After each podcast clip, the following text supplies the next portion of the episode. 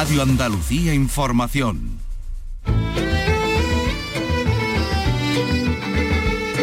En R A I, Andalucía es cultura, con Vicky Román. Saludos, muy buenas tardes. Empezamos la semana en la que va a tener lugar la gala de los premios del cine andaluz, los premios Carmen, que se entregan este sábado en Almería, en la que es ya su segunda edición. A unos días de que tenga lugar la entrega de los galardones, con la película Modelo setenta y siete como una de las favoritas, ya desde mañana mismo se van a ir desarrollando diferentes actividades paralelas, con el cine andaluz como eje y con la participación de muchos de los nominados. Carlos López, recuperado también ya. Bueno, nosotros, hola, buenas tardes. Hola, ¿qué tal? Buenas tardes, qué ganas tenía de, de volver. Bueno, pues sí, efectivamente, mesas redondas, encuentros profesionales y la proyección de las películas nominadas son algunas de las, estas actividades paralelas y gratuitas que se podrán disfrutar desde mañana martes hasta el próximo viernes en Almería. Están diseñadas por esta casa, por Canal Sur, bueno, conjuntamente con la Diputación y el Ayuntamiento almeriense, la Junta y, por supuesto, la Academia de Cine de Andalucía. Se celebrarán en dos sedes, en el Patio de las Luces y en la sede de la Filmoteca. Conoceremos al detalle esta programación paralela, previa, como decimos, a la gala de los premios Carmen del cine andaluz, y hablaremos de los premios Goya, que también deparan actividades estos mismos días en Sevilla, como aperitivo de estas dos semanas de vísperas de esa otra gran fiesta cinematográfica. Y con tantas fiestas de gala en el horizonte, nos vamos a poner elegantes, no ya de tiros largos, sino elegantes filosóficamente hablando, y es que vamos a ocuparnos del pensamiento elegante, lo que tiene la elegancia de saber elegir lo correcto y en el contexto adecuado, para no estar incompletos, como nos va a mostrar enseguida el filósofo cordobés José Carlos Ruiz, bien conocido por sus intervenciones en los medios, animando a sostener un pensamiento crítico. Con él hablaremos de esta sociedad de la omnipantalla en la que apenas hemos aprendido todavía a mirar. Y lo que casi podremos ver es la ciudad hispano-romana de Turóbriga, de la forma en la que con todo detalle nos la va a acercar Antonio Catoni, continuando así con su recorrido por la Sierra de Aroche en Huelva. Pues con todo ello y con Rocío Sáez en la realización y con Raimundo Angosto en la producción, empezamos ya. En R A I, Andalucía es cultura, con Vicky Román.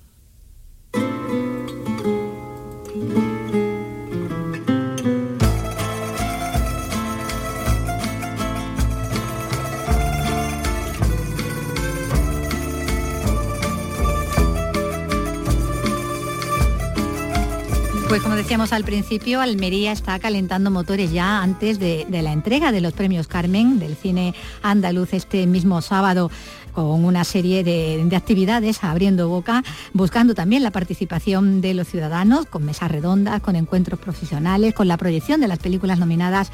Son algunas de las actividades paralelas y gratuitas que se van a poder disfrutar desde mañana mismo ya hasta el próximo viernes, como decimos allí en Almería, Carlos. Exactamente, están diseñadas por esta casa, por Canal Sur, conjuntamente con la Diputación y el Ayuntamiento almeriense, la Junta y, por supuesto, pues la Academia de Cine de Andalucía. Se celebrarán en dos sedes, en principio el Patio de las Luces de la Diputación y la sede de la Filmoteca de Andalucía.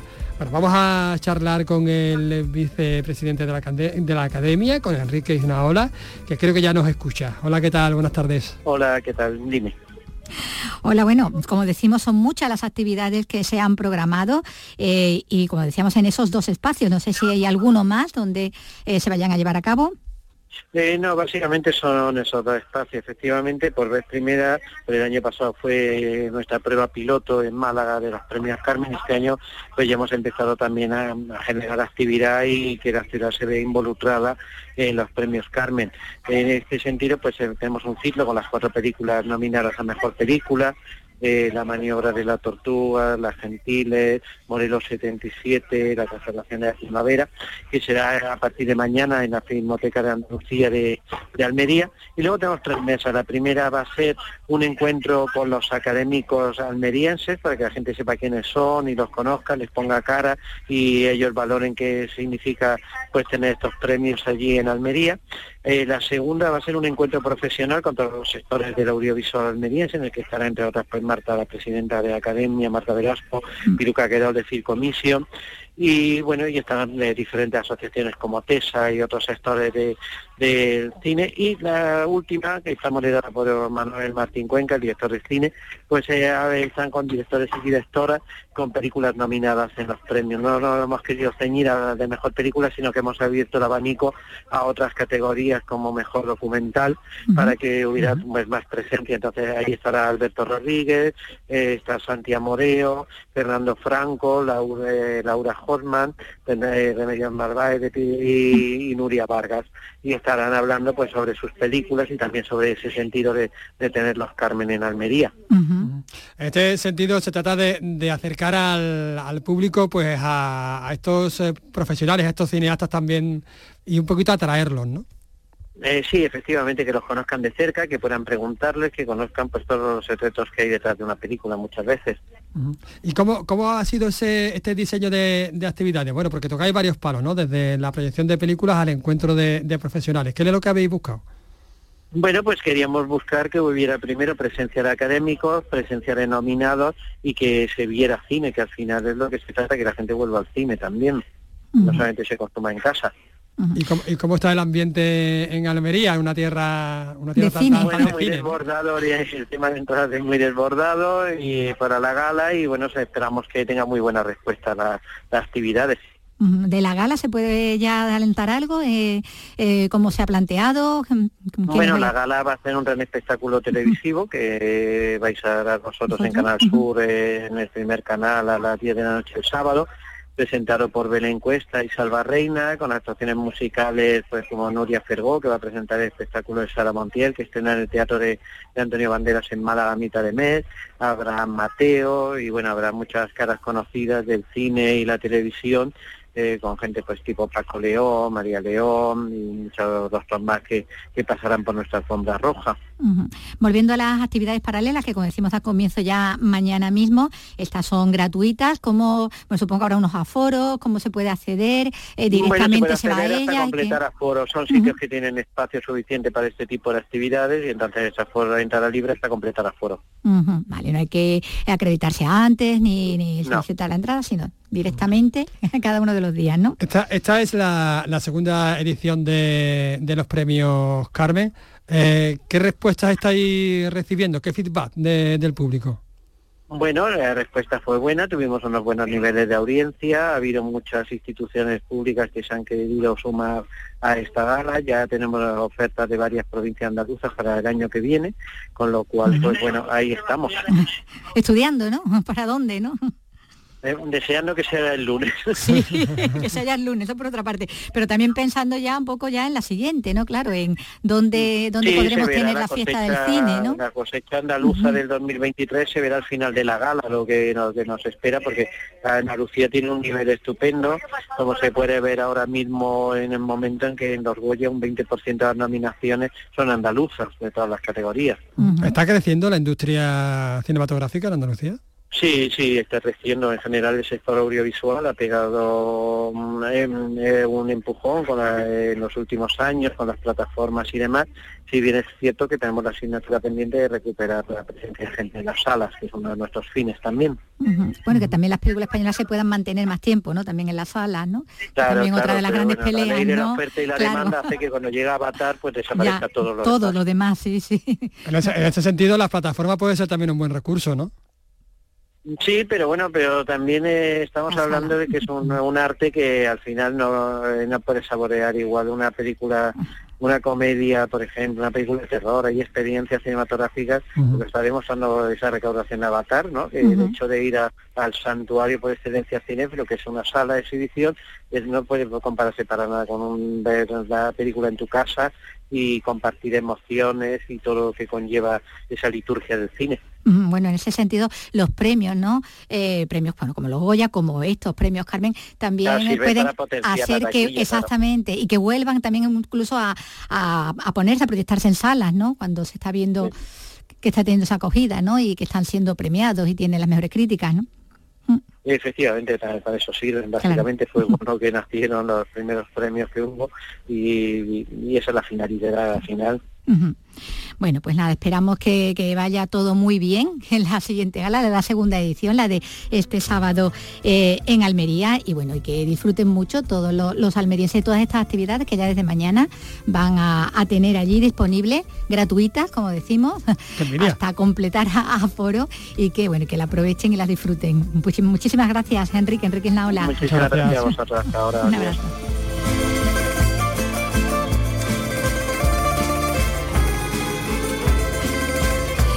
Bueno, no, nos hablaba Enrique Iznaola, ¿no?, de toda esa presencia juntos, de todos los, los nominados, los directores de las producciones nominadas a, a los premios Carmen de, del cine andaluz, no solo de las películas, las cintas de, de ficción, también de los, también de los documentales, documentales, ¿no? Laura Hortman, por ejemplo. Por ejemplo, Alberto Rodríguez, Santi Amodeo, todos ellos van a estar el viernes. Esa uh-huh. es la actividad que hay prevista para, para el viernes, justo la víspera ya de, de la gala, de la entrega de, de los premios.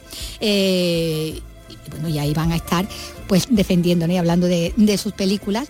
Películas como la, la gran favorita, ¿no? ¿Se puede hablar de una favorita? Bueno, porque tiene sí, más candidaturas, ¿no? La, favoritas son todas. Eso, pero tiene como doce candidaturas. Pero claro, ¿no? el que tiene más claro. por, acumulación, por acumulación, ahí está la, la última película de, de Alberto Rodríguez, de Modelo setenta y siete.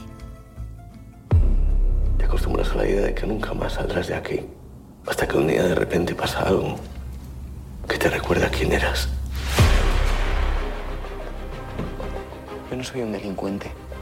No pueden caerme seis años por eso. No tiene sentido.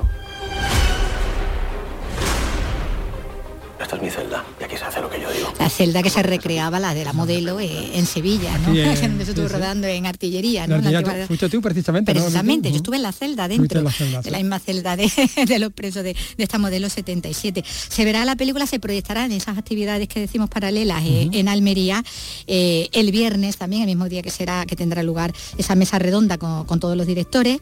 Esta, esta película, un ex candidato también como, como actor Miguel Herrán, que es el malagueño, ¿no?, protagonista uh-huh. con Javier Gutiérrez de esta, de esta historia uh, carcelaria, ¿no? Javier Gutiérrez hace un papelón tremendo, sí. ¿eh? Ay, como el preso político, ¿no? El preso político, ¿no? Tratando de, de escapar de la, de la prisión. Eh, como decimos, bueno, es la, es la gran favorita. Tiene, compite como mejor película, compite también como mejor director. Eh, lo va a estar también compitiendo y peleándoselo en en los Goya, también una semana, también. De, una uh-huh. semana después, y además compitiendo con, con un amigo, como, como ha sido también siempre Santi Amodeo, porque Santi Amodeo, con quien empezó Alberto Rodríguez en el cine, haciendo ese tándem de El Factor Pilgrim. El Factor Pilgrim, sí, mm. bueno, eh, to, ambos pertenecientes a esta generación, ¿no? La generación Cinexin, ¿no? sí. Se, sevillana. Pues la, eh, la, la casualidad que este año, ¿no? Que este año sí, eh, eh, Santi efectivamente va con, con Las Gentiles, ¿no? Uh-huh. Uh-huh. Con esa película que también tiene bastantes candidaturas, Las Gentiles. Vómitos, dolores de cabeza, es el estrés. Hasta la muerte produce estrés. Hoy en natación me ha dicho que estaba triste. Le he preguntado si le había pasado algo y me ha contestado que no, pero que lloraba todos los días. ¿Cómo puede ser tan preciosa y perfecta por fuera y estar tan rota por dentro? Que se ha traído Santi Amodeo además con un tema muy delicado, ¿no? Como es el suicidio adolescente. El suicidio adolescente, ¿no? adolescente sí. Un, es una de, la, de las razones por las que de, de muerte más alta, de las tasas de muerte uh-huh. más alta entre, entre los jóvenes. Y es una película, como dice el tráiler, eh, preciosa y, y horrible al mismo tiempo. Al mismo tiempo, al mismo tiempo.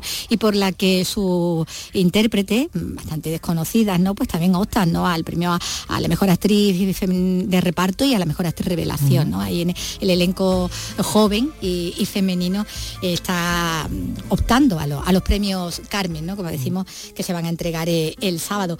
Lo está también La Maniobra de, de la Tortuga, de Juan Miguel del Castillo, sí. Bien ahí como actriz protagonista la jienense Natalia de, de Molina, y la primera película que se va a proyectar dentro de estas actividades paralelas que decíamos en, en Almería y que dan comienzo mañana mismo va a ser eh, la otra película andaluza en liza y que también bueno están los, los Goya, La Consagración de la Primavera, así de Fernando Franco. ¿Quién eres? Soy Laura. ¿Me has casado el cuello? ¿Cómo? Que si me has casado el cuello.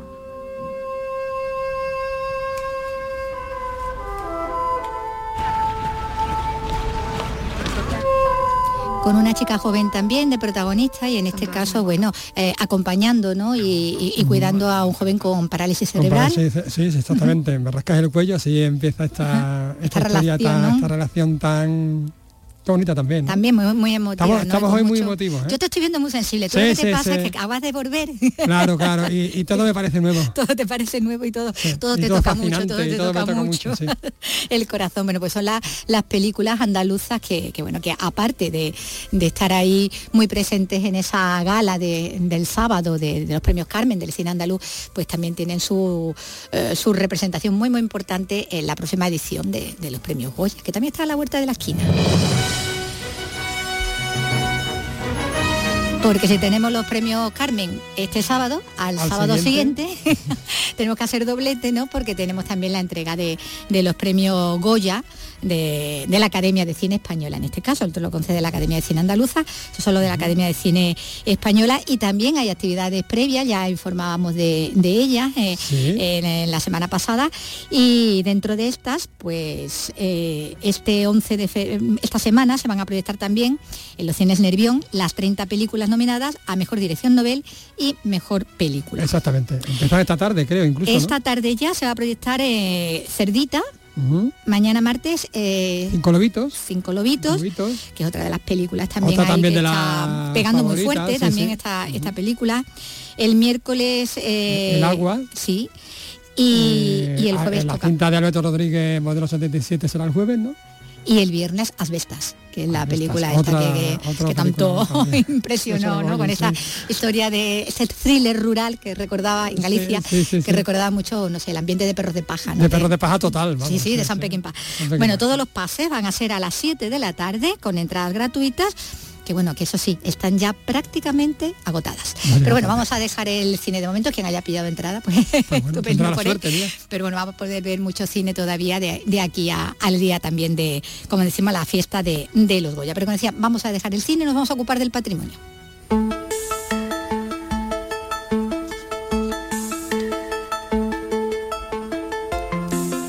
Y es que resulta que por primera vez eh, los terremotos...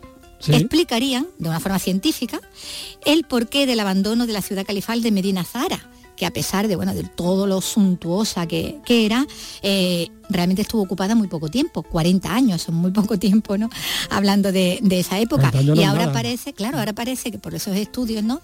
Que ahí tuvo que ver eh, la, los movimientos sísmicos, ¿no? Que esto, la naturaleza... Pero, claro, está, eh, está como en una zona más, más elevada, más en la sierra, uh-huh. quizá deslizante, ¿no? Sí, sí. Deslizante igual. Bueno, mira, quien nos lo tiene más datos y nos lo va, puede aclarar un poco, eh, en Córdoba, Ana López. El abandono del lujoso complejo palaciego ha estado siempre envuelto en misterio y ha sido gran tema de debate científico porque ninguna crónica antigua describe la destrucción de la ciudad o su posterior saqueo. Se creía que había sido la ocupación bereber, pero ahora, por primera vez, estudios realizados por el Instituto Geológico y Minero de España, en colaboración con cinco universidades, demuestran científicamente que la ciudad también colapsó por los terremotos. Director del estudio, Miguel Ángel Rodríguez. Es muy, muy evidente en, en el Salón y en algunas otras, en algunas otras columnas. Este, esta es una de las evidencias más claras. El hecho de que se haya producido un terremoto, que haya producido parte de la ruina de la ciudad, no quiere decir que también las guerras civiles no influyesen. Por supuesto que influyeron, pero ahora, por primera vez, yo creo que entra en escena un actor nuevo en la interpretación del abandono de Medina Azahara, que además de la guerra civil fueron los terremotos. El análisis arqueosismológico de los daños en el Salón Rico o en la base de las columnas, que ofrecen un dibujo claro de las ondas de los terremotos acaecidos en el siglo once, explicaría mejor por qué Medina Azahara fue abandonada en pleno esplendor cuando solo llevaba cuarenta años habitada como corte de Abderramán tercero. En R A I, Andalucía es cultura, con Vicky Román.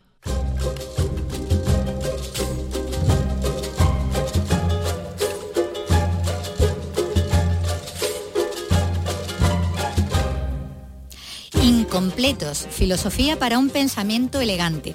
Ese es el título y ese es el tema del libro que ahora nos va a ocupar en estos próximos minutos. Es un ensayo que firma el filósofo cordobés José Carlos Ruiz, profesor en la Universidad de Córdoba.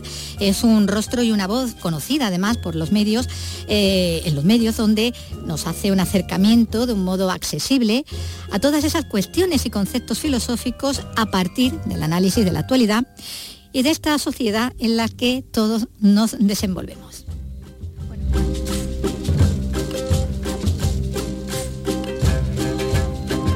Bueno, hola José Carlos, ¿qué tal? Bienvenido. Bien hallado.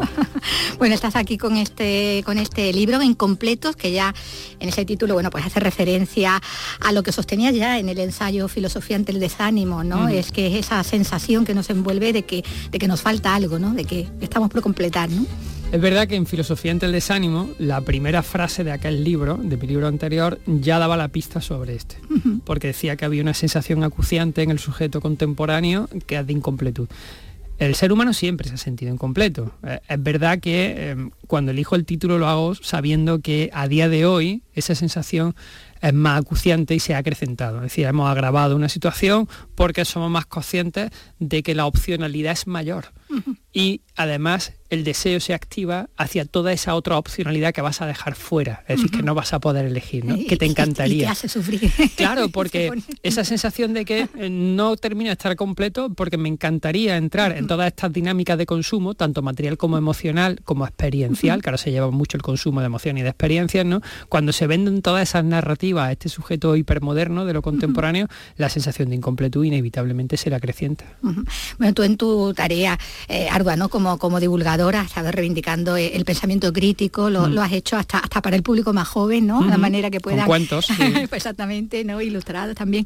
Eh, ahora aquí también eh, te ocupas de, del pensamiento elegante, entendiendo, mm. vamos a aclararlo, ¿no? Como, como sujeto elegante al que es capaz de elegir de un modo correcto en el contexto adecuado, ¿no? Efectivamente. Eh, el, el, elegante por elección, ¿no? Sí, hay una etimología que, que liga a la elección con la elegancia, ¿no? Y entonces para mí ese, esa, ese reclamo que hago en el libro de recuperar la elegancia como modo de vida y también como modelo de pensamiento es elevar el pensamiento crítico a su máxima categoría, ya no solamente a aprender a pensar bien, sino a tener un pensamiento aseado, es decir, un pensamiento limpio, hacer la elección correcta en cada contexto. Eso implica, ¿no? que, que te tienes que eh, asear intelectualmente a, a nivel personal, aligerando el peso de cuestiones que no son tan importantes en la vida, jerarquizando muy bien lo que te interesa y lo que no.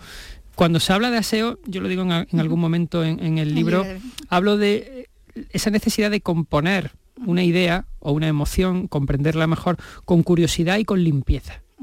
Porque curiosidad... El pensamiento elegante es un pensamiento curioso desde el momento en que curiosidad está ligada con cuidado. Fíjate qué También. cosa más bonita, ¿eh? El cuidado, claro. Y luego muchas veces aquí en Andalucía decimos, oye, qué persona más curiosa, ¿no? O sé sí, curioso, eso, ¿no? Sí. Cuando haga esto, sé curioso. Curioso. ¿Qué significa ser curioso? Cuidadoso. Sé cuidadoso y sé aseado, sé limpio. Eso sí, sé eso curiosito, sí. Claro. Exacto, pues esa curiosidad, es, ese pensamiento elegante es ascender, es subir ese nivel, ¿no? Entonces, uh-huh. bueno, en el libro intento hablar de esas categorías, de, de esas características de la elegancia y de ese sujeto para que aquel que lo lea se siente interpelado para ver si consigue, ¿no? ascender a esa distinción. Porque, como dicen, nos desgastamos demasiada energía, ¿no? en, en malas elecciones, ¿no? Es lo que nos lleva. Es que eso, eh, te, cuando tú no jerarquizas la vida, es decir, cuando no te has parado a pensar qué cosas son las que son importantes para ti y a las que le tienes que dedicar tiempo y atención. Tiempo y atención. Uh-huh. Cuando tú no haces eso, esta sociedad es muy tiránica en exigirte lo máximo de todo. Y cuando digo de todo, es de todo. Es decir, te, te exige que hagas la mejor lista de la compra posible. Y dedicas días y días a leer libros sobre cómo hacer la mejor compra posible, cómo saber de los alimentos, qué aplicación me descargo para ver si es sano o no es sano. Y cuando te das cuenta, a lo mejor lleva un mes con un cansancio y una extenuación tremenda para hacer una puñetera lista de la compra, que tampoco estamos hablando, pero quien te dice eso, claro, quien te dice eso te dice que pues yo voy a apuntar a mi hija a actividades extraescolares que tiene seis años y entonces me, me leo libros de pedagogía, cuál es la actividad que es más productiva en su tiempo libre, etcétera, etcétera, y entran en dinámicas por no haber jerarquizado la vida que le restan tiempo a lo que es importante. Por eso hablo, ¿no? de esa necesidad de, de segmentar la vida en las parcelas importantes y dedicarle tiempo, atención a esas parcelas. A esas. Elegir bien, ¿no? Como dices, porque la elegancia es una manera de ser, de, de pensar, que, que ha quedado en desuso no solo la palabra, sino, mm. sino el concepto, ¿no? Con esa cualidad ética y estética, ¿no? Y ah, tú pones ejemplos, ¿no? Claro, eh, porque el, el pensamiento elegante es un pensamiento ético, es uh-huh. decir, in, inevitablemente integra la mirada del otro en él, ¿no? Y, y, y es un pensamiento educado, porque no quiere herir sensibilidades. El pensamiento elegante no es histriónico, uh-huh. no quiere eclosionar como una tendencia, ni que lo miren, ni que... Es uh-huh. decir, ese sujeto elegante va por ahí. Y luego a nivel ético, um, hablo de la recuperación de la figura del dandy. Uh-huh. El dandy, que es una palabra que ya no se También, oye, ¿no? En desuso. En desuso, igual que la palabra elegancia. Bueno, el dandy es el sujeto que tiene una extrema elegancia, pero también tiene buenos modales. Y el buenos modales del dandy es esa implicación de tener en consideración al otro. Fíjate qué palabra más bonita. Uh-huh. Tener en consideración al otro es que yo te considero como un sujeto igual y, por lo tanto, integro toda tu, todo tu sujeto en mí, ¿no? Uh-huh. Cuando interactuamos con aplicaciones para conectarnos con personas en muchas ocasiones, el otro solo lo ves segmentado, ves la parte que te interesa de él, sí, ¿no? Pero en y, el conjunto, claro. Claro, y entonces pierdes la capacidad, por ejemplo, de ser curioso con uh-huh. el otro, porque como ya tienes muy claro la referencia que él está poniendo en ese en esa red social y la que tú estás buscando, eliminas la posibilidad uh-huh. de ser curioso. Uh-huh.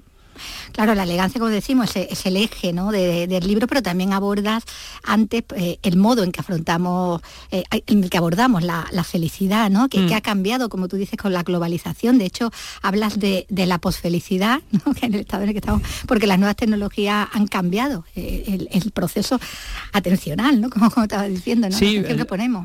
Hablo de posfelicidad, que es un término que he acuñado, eh, no lo habían, creo que no se había utilizado antes, y me parecía que me venía muy bien para definir este nuevo modelo de felicidad que se eh, trata de exportar a todos los sitios, ¿no?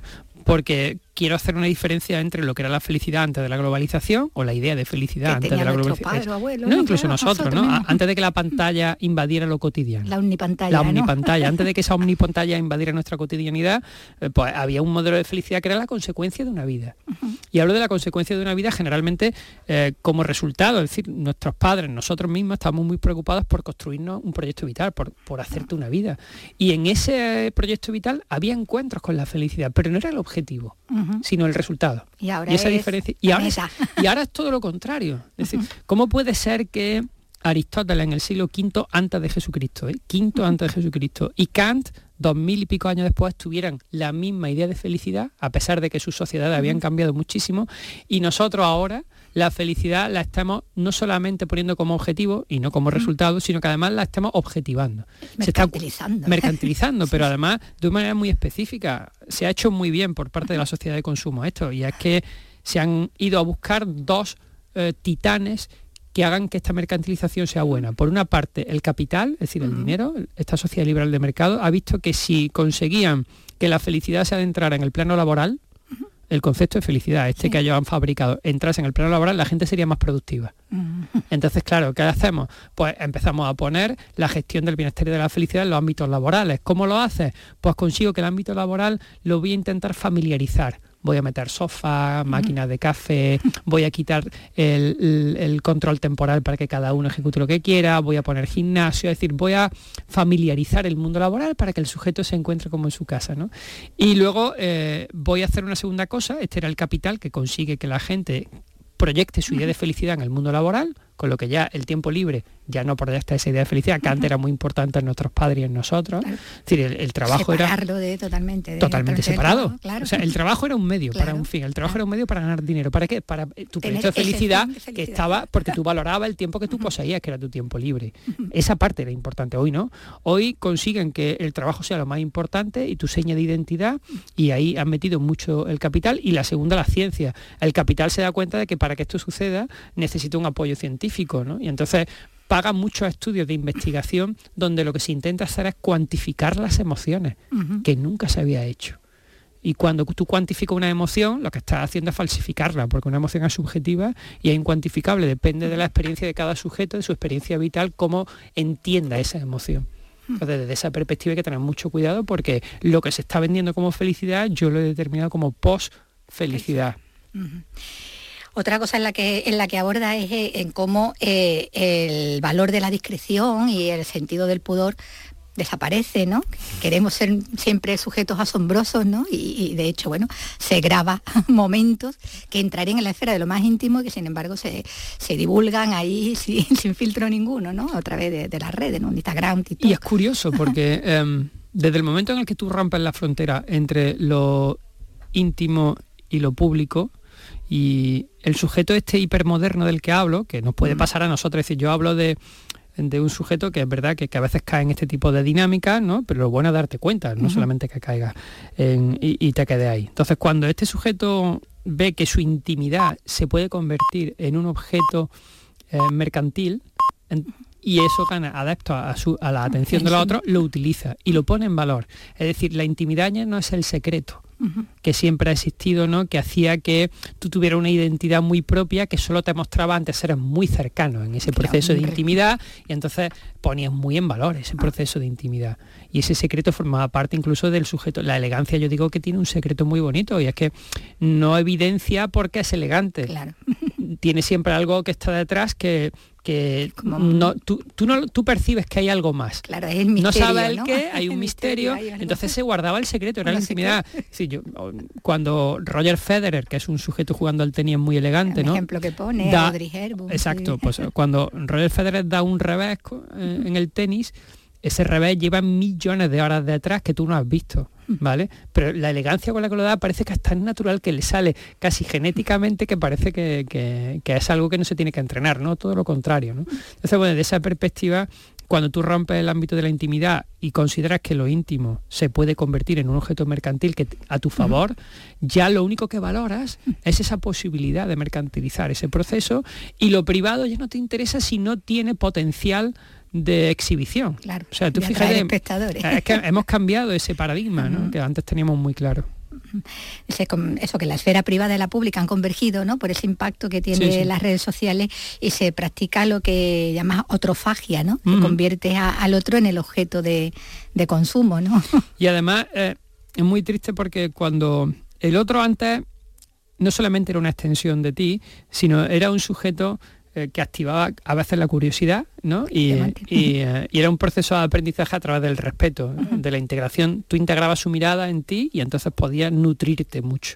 Hoy el otro, desde la perspectiva de la hipermodernidad, este sujeto que, que está contaminado de una indigencia mental, eh, ese sujeto que ve al otro como un objeto de consumo.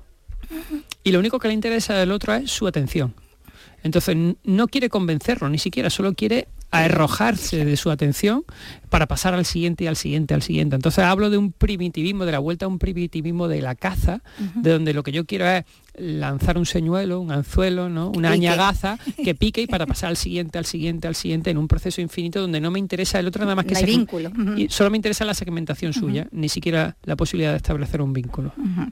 Bueno, acabas de mencionar ahora la, la otra el otro pilar, ¿no? de, de, de, de este libro, y es la, la indigencia mental, a la que has hecho referencia, ¿no? Que hace que, bueno, que se busque ayuda externa para organizar la vida, eh, y ahí, bueno, esa proliferación y ese y ese éxito de... del actual, bueno, éxito en el plano de consumo, ¿no? Sí, ¿no? Sí. De la autoayuda, del coaching, de, de las terapias, en desprestigio, como, como dices, ¿no? Del academicismo filosófico, ¿no? A Esa ver, felicidad eh, sí. empaquetada, ¿no? Yo, es como todo, hay, hay gente que hace un coaching muy bueno, muy uh-huh. bien fundamentado, pero luego hay una gran parte que uh, han secuestrado de la filosofía lugares comunes y la han convertido en eslóganes, ¿no? Sí. Pero eso no quita que haya buenos psicólogos. Uh-huh. Ahora bien, eh, cuando hablo de indigencia mental, este sujeto que tú mencionas, ¿no? Es un sujeto que llega el momento en el que se da cuenta que no tiene herramientas, que no tiene herramientas virtual, para ¿no? salir por sí mismo. Es decir, se da uh-huh. cuenta de su indigencia, ¿no? Es decir, oye, pues yo me, tengo un problema, soy consciente uh-huh. de él, pero ahora yo no tengo herramientas, necesito eh, a alguien externo o a un agente externo que me ayude a salir.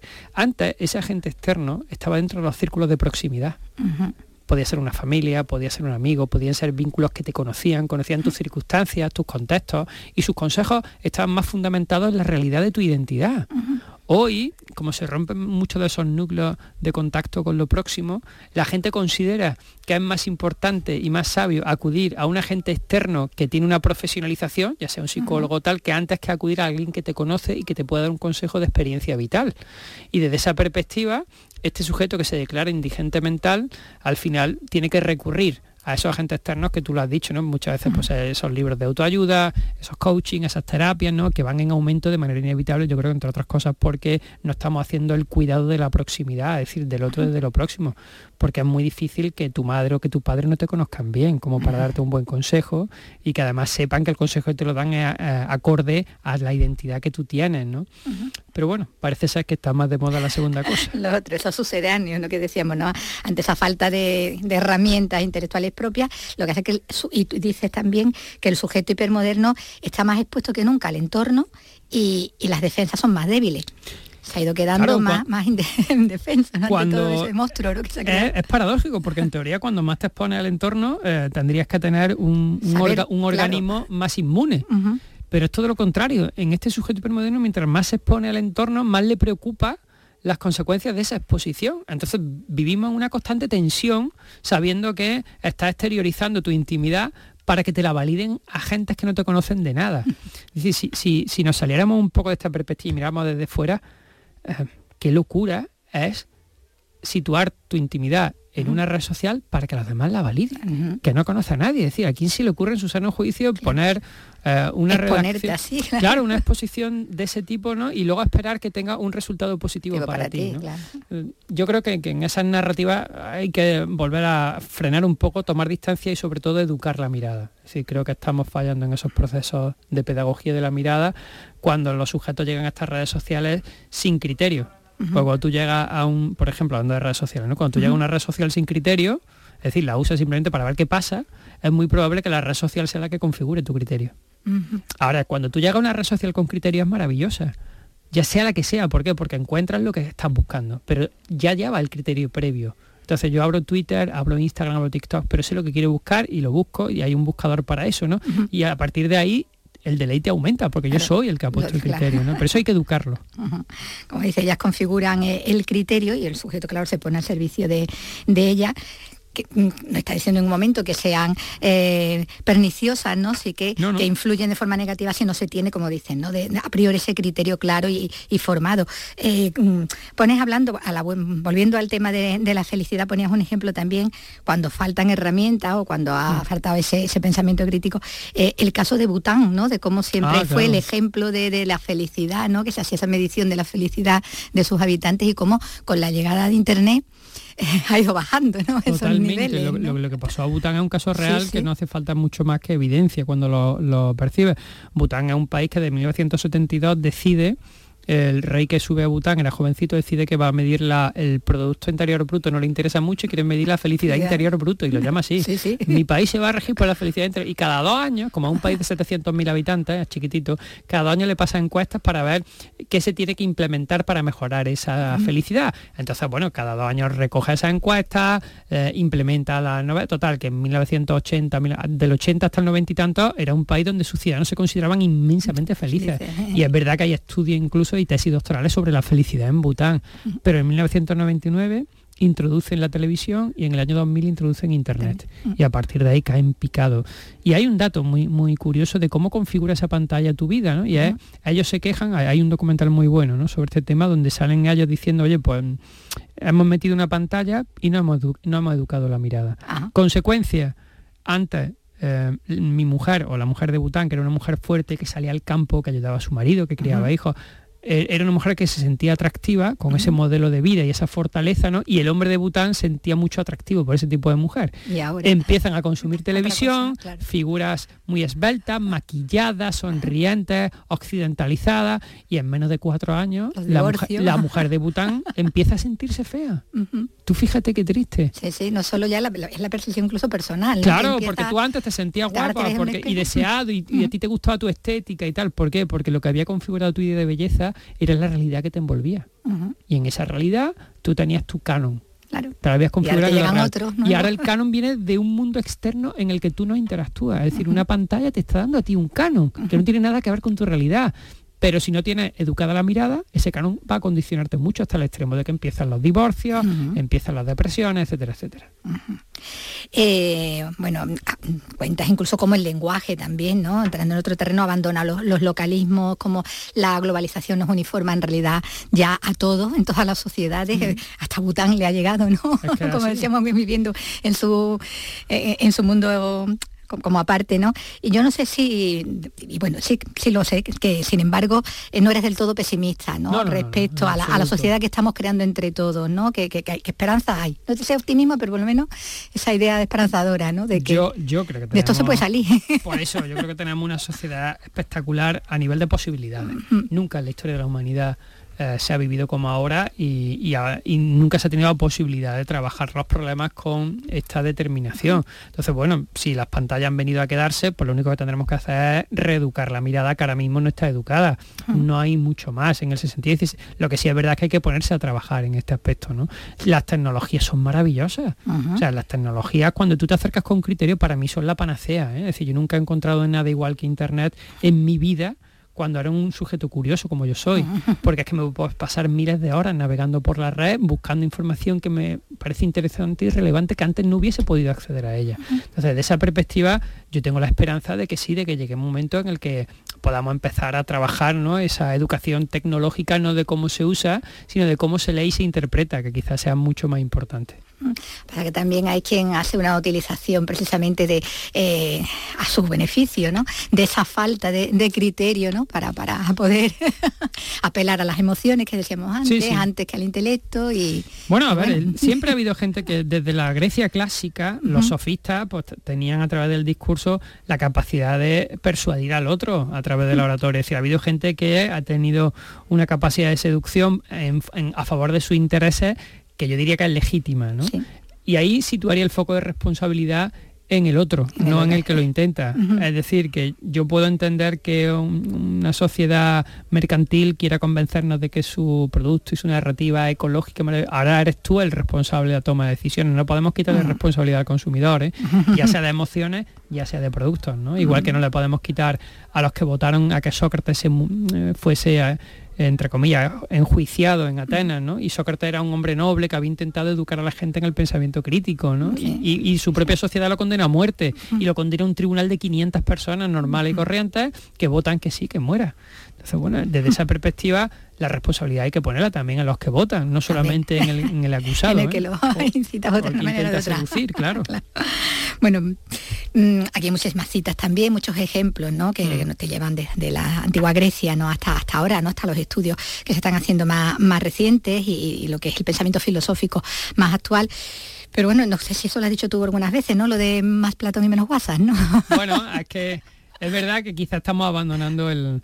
el sí. tiempo sosegado de reflexión, eh, porque parece que, como he dicho antes, a, al tener poca jerarquía en la vida, vas acudiendo a la eclosión de la actualidad, no de la realidad. Es decir, cuando tú intentas estar actualizado de todo, al final la realidad se te pasa por detrás y no te has dado cuenta, y la realidad es lo que persiste y lo que funciona como allá consistente, de... más allá de lo actual. Okay. Entonces, yo creo que cuando claudica a las tendencias, pierden la capacidad de, de enfocar la vida con, con esa estabilidad o con esa tranquilidad. Bueno, pues, pues todo esto es lo que eh, nos cuenta y lo que comparte con nosotros en su, en su ensayo incompleto el filósofo José Carlos Ruiz, el filósofo cordobés, que ha venido hoy a hablarnos, bueno, pues de, de todos estos asuntos tan, tan interesantes y que tanto nos deben de, de hacer pensar. No sé si cambiar también sería también. Bueno, me conformo con que la, la gente sea interpelada a pensar mientras lee, mientras. Que no es poco, ¿eh? Pues muchísimas gracias, José Carlos. Gracias a vosotros. Andalucía es cultura. Radio Andalucía Información.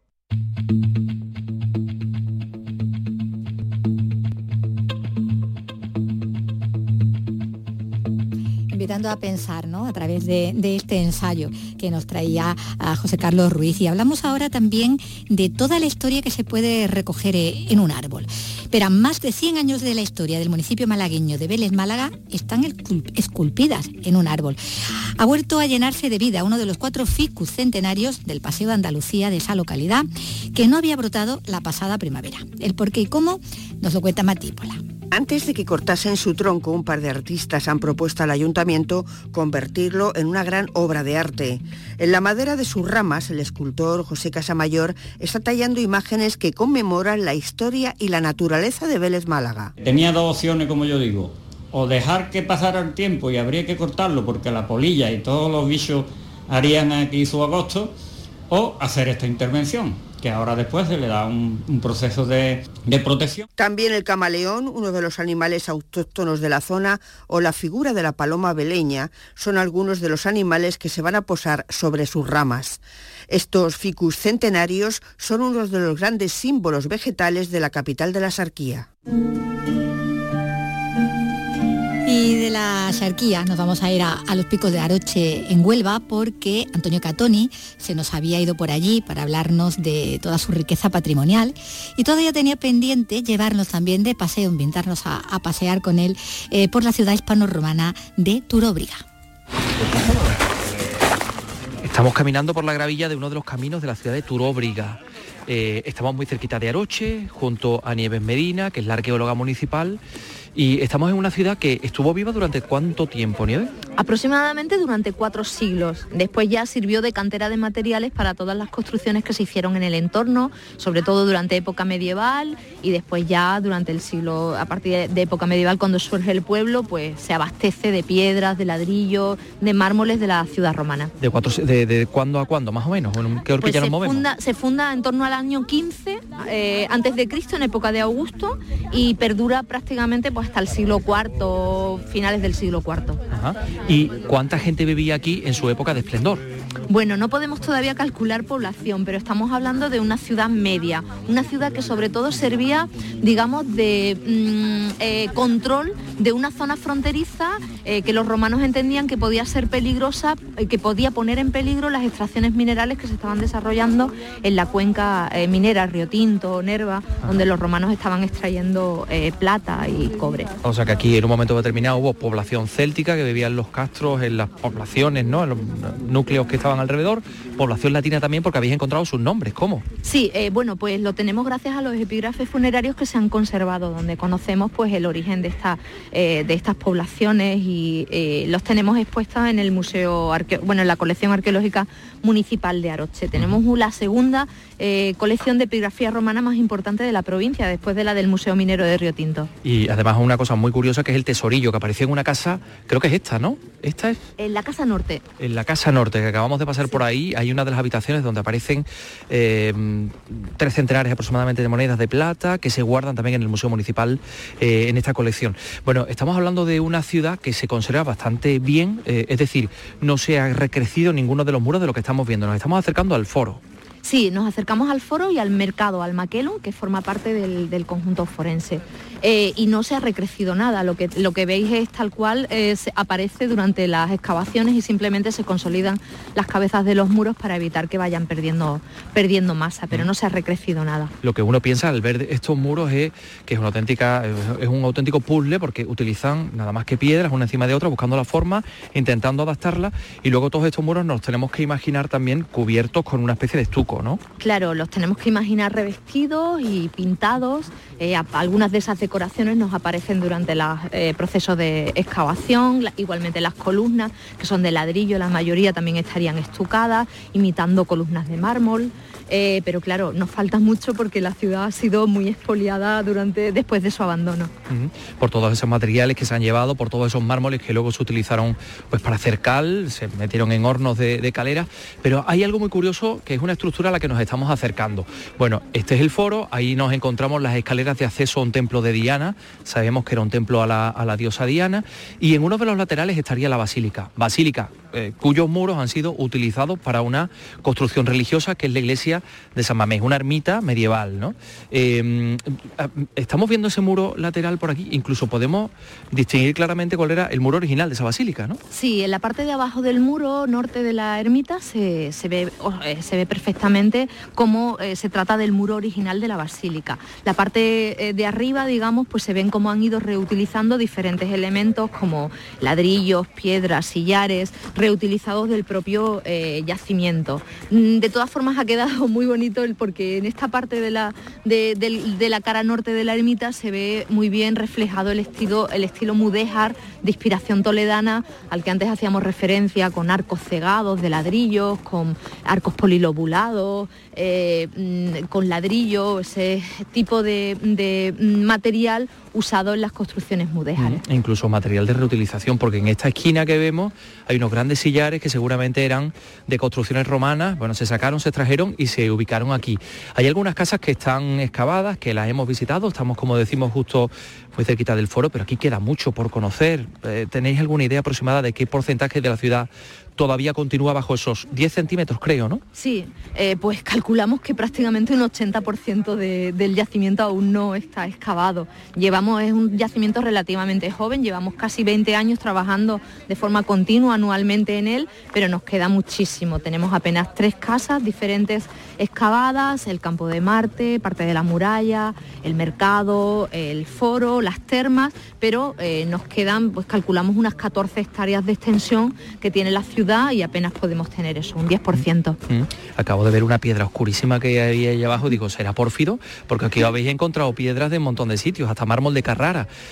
¿Cómo traerían esas estatuas desde Carrara, desde las canteras de la Toscana hasta este lugar de la Sierra de Huelva, ¿no? Bueno, eso, eso identifica que esa, que esa estatua eh, podía representar perfectamente a un emperador, porque no se usaba mármol de Carrara para cualquier tipo de, de estatua, ¿no? Entonces es lo que, lo que pensamos, que puede ser una estatua imperial.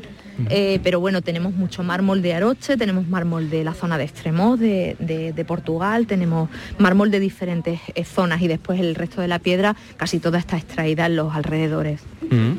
Bueno, pues vamos a acceder por este arco polilobulado, precioso, mudéjar. Ahora van a escuchar nuestros oyentes, nuestras voces con un eco distinto, porque estamos ya dentro de esta ermita de San Mamés. Lo de San Mamés nos habla del norte, nos habla del País Vasco, porque muy probablemente eran colonos del norte los que repoblaron esta zona tras la toma a los árabes, a los musulmanes. Sí, se sabe que esta zona fue repoblada sobre todo con personas del, del norte peninsular, eh, de la zona de la Puebla de Sanabria, de la zona de, de, del norte de España, que por supuesto venían con sus propias creencias y sus propios eh, eh, eh, elementos culturales. De hecho, además de un San Mamés en Aroche, pues el baile tradicional tradicional que tenemos es una jotilla norteña, sí. Entonces son reminiscencias de esos colonos o esos repobladores que vinieron una vez que se expulsó a los árabes de este territorio. Bueno, y fíjate, nos estamos acercando a este lugar que yo quería que nos contaras, porque en este litoral, este muro sur, hay un fresco, un fresco que estamos hablando de época gótico lineal, creo que es siglo doce, trece... Siglo catorce, o sea, empieza a partir de, o sea, inicios del siglo catorce. Inicio y, del siglo catorce. Sí, se ven muy bien las miniaturas, la, las clines del caballo, recuerdan un poco a las miniaturas de las cantigas del rey Alfonso décimo el Pero Sabio. Vamos a intentar describir lo que vemos aquí, porque este castillo que vemos es originalmente, pensamos, el castillo de Aroche, sí. La ciudad de Aroche, que está siendo tomada por los cristianos. Ahí hay una persona con una especie de turbante, aquí hay unos guerreros con unas lanzas, tres mujeres, parece que están llorando. Llorando, incluso. Sí, parece que están despidiendo el, el cortejo militar o la, el ejército musulmán que sale a luchar contra los cristianos, que en este caso pues lo han representado por el apóstol Santiago, blandiendo una espada en alto y el estandarte con la cruz. Y ahí lo vemos perfectamente, el, el apóstol Santiago que está a punto de tomar Aroche. Bueno, pues si quieren conocer todo esto y mucho más que desde luego tiene esta localidad de la Sierra de Huelva, tienen que venir, eh, tienen que empaparse de, de todo lo que hay aquí, conocerlo todo, disfrutar de su gastronomía, que por cierto es extraordinaria. Así que Nieves Medina, arqueóloga local y además miembro de esa eh, oficina municipal que está haciendo tantas cosas por el patrimonio, muchísimas gracias por acompañarnos. Muchas gracias a vosotros.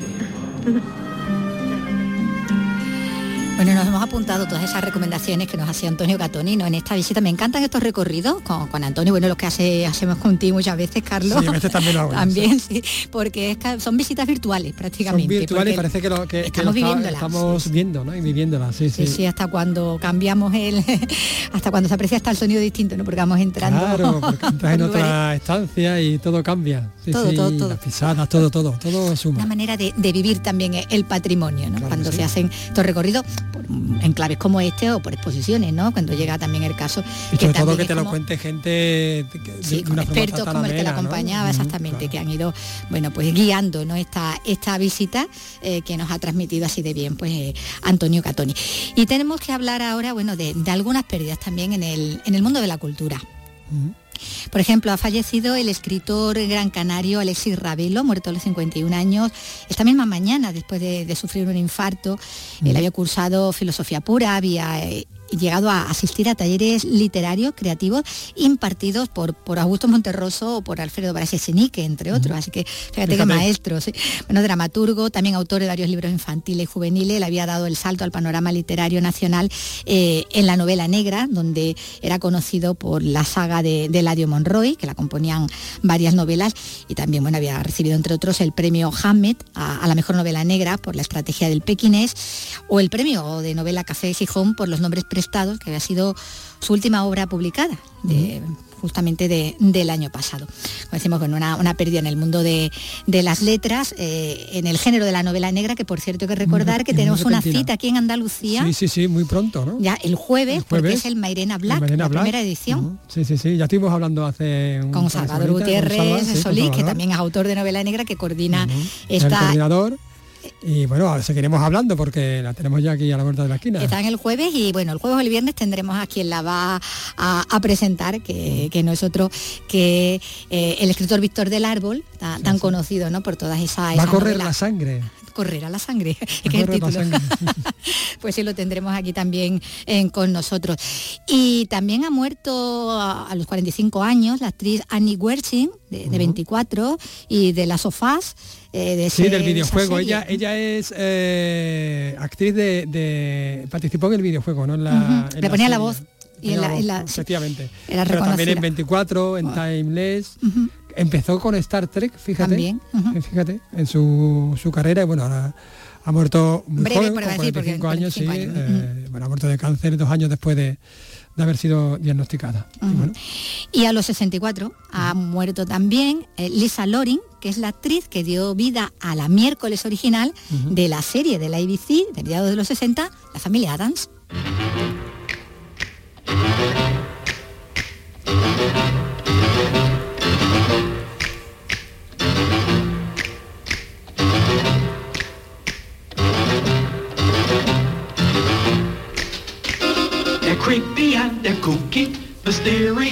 Totalmente aire de los sesenta eh, y de los cincuenta, diría yo también. Bueno, esta producción en blanco y negro que vino a coincidir también en el tiempo, el tiempo de televisión. En el año sesenta y cuatro empezaba también eh, los Monsters, los Monsters también, que era la otra serie. Monster, exactamente, bueno, no, exactamente. Había eh, ese duelo, ¿no?, entre esas dos familias eh, monstruosas. Y en este caso, bueno, esta, esta actriz que, que decimos, Lisa Loring, encarnó a la, a la Miércoles de, de esta serie de televisión. Luego también una, una película para televisión que se hizo en el año setenta y siete. Ella marcaría la pauta para posteriores versiones de este personaje, un personaje eh, que además ha vuelto a hacerse muy popular con la ahora, serie, sí, con la sí, serie de, de Netflix, de Netflix sí, con, sí. con Jenna Ortega, que sí. además recreaba ese famoso baile de, de Loring, de esta actriz, de, uh-huh. de Lisa Loring, que lo hacía también eh, en la serie, fíjate, en los años sesenta, y ahora, bueno, pues ha puesto ahora esto es tendencia. Unos movimientos ahí como aflamencados. Claro, muy, muy peculiares, ¿no? Muy peculiares, sí. Y que ahora, bueno, pues están revisados y revisitados, ¿no?, con esta serie, pero bueno, que tenía su origen y su germen, como decimos, en la interpretación que hacía esta entonces niña, ¿no?, Lisa Loring, cuando interpretaba la Miércoles, la Miércoles original de, de la Familia Addams. Una serie muy detectivesca, por, por otra parte, ¿eh? Eh, enlazándolo con lo de Mairena Black, muy detectivesca sí. también esta de, de la Familia Ah, Addams. Bueno, la, esa adaptación, ¿no?, la que decimos, la, la actual. Muy bien, sí, sí, sí, la actual, la actual. La actual. Bueno, y, de, y con cine y música, decimos, empezamos con cine, hablando de los premios Carmen, del cine andaluz con cine. Vamos a terminar porque vamos a recordar a un compositor de cine de los de Óscar en las bandas sonoras.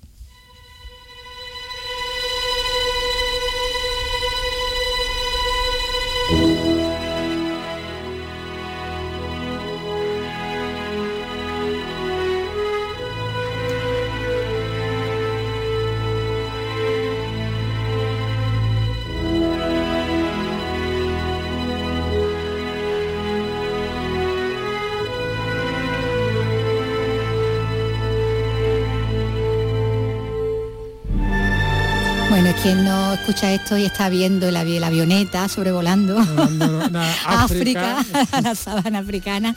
Yo tenía una granja en África. También sí, yo tenía una que se decía Karen Blixen, ¿no? eh, Memorias de África fue una de las películas eh, con Oscar, ¿no?, de este compositor, de John Barry, que, que nos dejaba un día como hoy, hace ya doce años, este compositor británico de música, de cine y de televisión, que ganó cinco premios Oscar y que tuvo también, se le concedió la, la Orden del Imperio Británico. De siete candidaturas que tuvo a lo largo de su carrera a los Oscars, ganó, como decimos, cinco. La ganó por Nacida Libre, fue el primero, eh, Nacida Libre, a la que seguiría luego, bueno, pues premios eh, a las categorías de mejor banda sonora y mejor mejor canción, por El León, el invierno, uh-huh. por esta película, por Memorias de África, un clásico ya, esta película de... León, el invierno, ¿eh? También tela, ¿eh? Sí, tela, tela, con Katharine Hepburn ahí, de madre de, de, del rey Ricardo, ¿no? Memorias de África, como decíamos, eh, y bueno, también Bailando con Lobos, la película en la que debutó como director también eh, Kevin Costner. Costner bueno, ¿no? Son historias ya de, del cine convertidas en clásicos, aunque sean de los ochenta, los de los ochenta son clásicos ahora. Los ochenta sí, claro, totalmente. Para, para nosotros igual no, pero para, para en general sí.